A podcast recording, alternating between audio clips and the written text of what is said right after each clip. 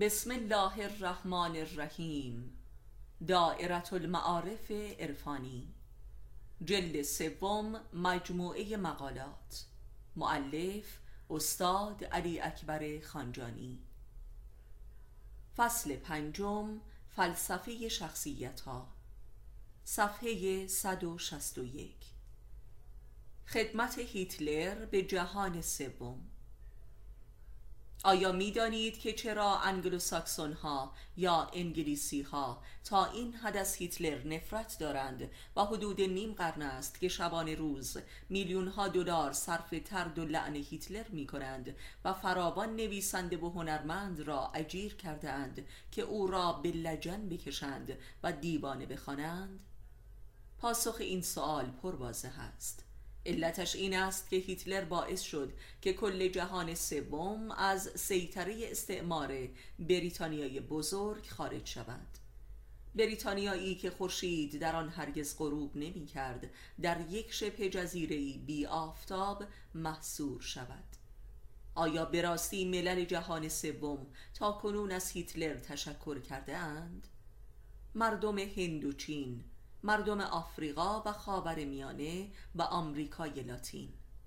ولی به راستی معلوم نیست که ادابت آمریکایی ها با هیتلر از چه روست زیرا با در هم شکستن امپراتوری بریتانیا به واسطه هیتلر و شکست هیتلر آمریکا بود که توانست جای بریتانیا را در جهان بگیرد و جهانیان را تحت عنوان آزادی به اسارت بگیرد.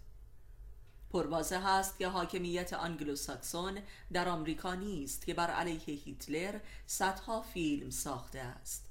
بسیار جای تأسف است که ملل جهان سوم حتی متفکران آزادی خواه این جهان هم تحت تأثیر تبلیغات انگلیسی و آمریکایی قرار گرفته و این صادقانه ترین دولت مرد تمدن غرب را که موجب نجات مردم جهان سوم شد را همچون دیوی خوناشام میپندارند و نامش را همچون فوش به کار می‌گیرند.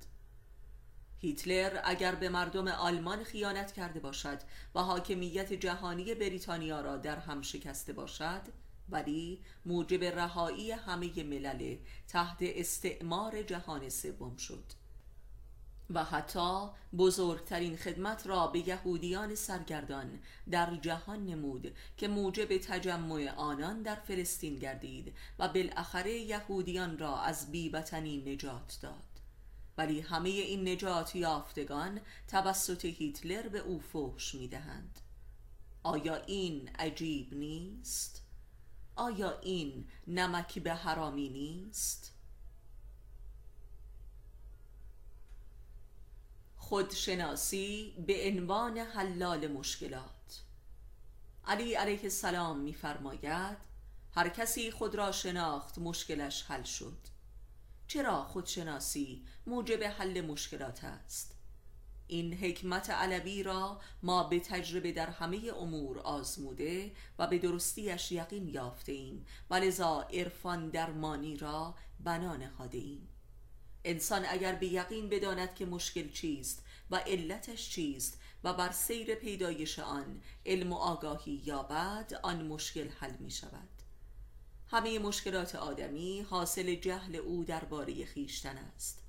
چون خود را نمی شناسد و بر کم و کیف حالات و افکار و احساسات و اعمالی که از او سر می‌زند علم ندارد لذا نمی‌داند که چگونه بایستی بیندیشد و به چه اموری بیندیشد و لذا چگونه عمل کند.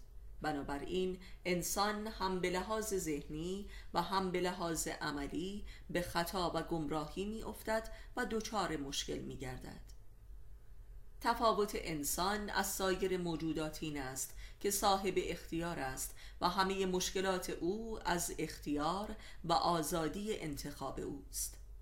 حال با این قدرت اختیاری که دارد اگر بر خود و نیازها و استعدادها و ضعفهایش علم نداشته باشد قادر به انتخاب درستی که موافق ویژگی های او باشد نیست.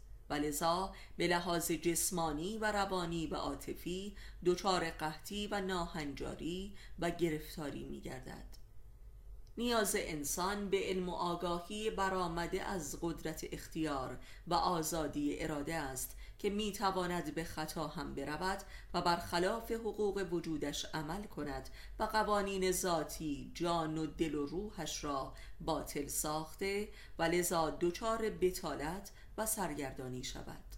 همانطور که مسئولیت انسان در قبال سرنوشت خودش و محاسبه اش در نزد پروردگار هم حاصل همین قدرت اختیار است. بنابراین میزان علم و اختیار آدمی درباره خود امری متقابل و علت و معلول است.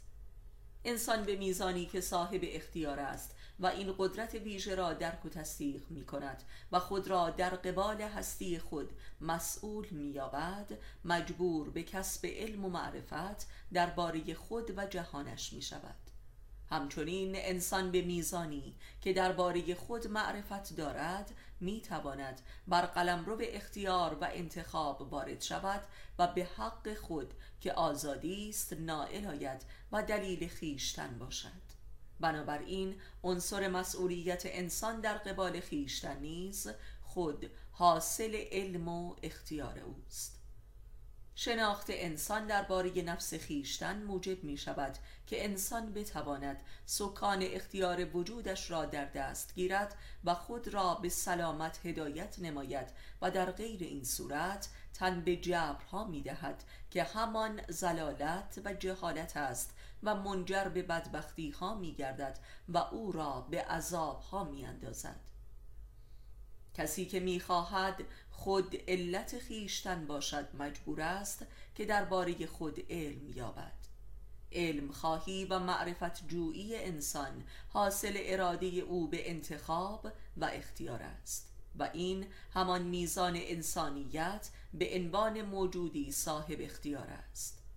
کسی که خود را می‌شناسد به این دلیل مشکلاتش حل می شود که صاحب اختیار می شود زیرا هر مشکلی به یک کلام چیزی جز به اسارت افتادن و در تنگنا قرار گرفتن نیست.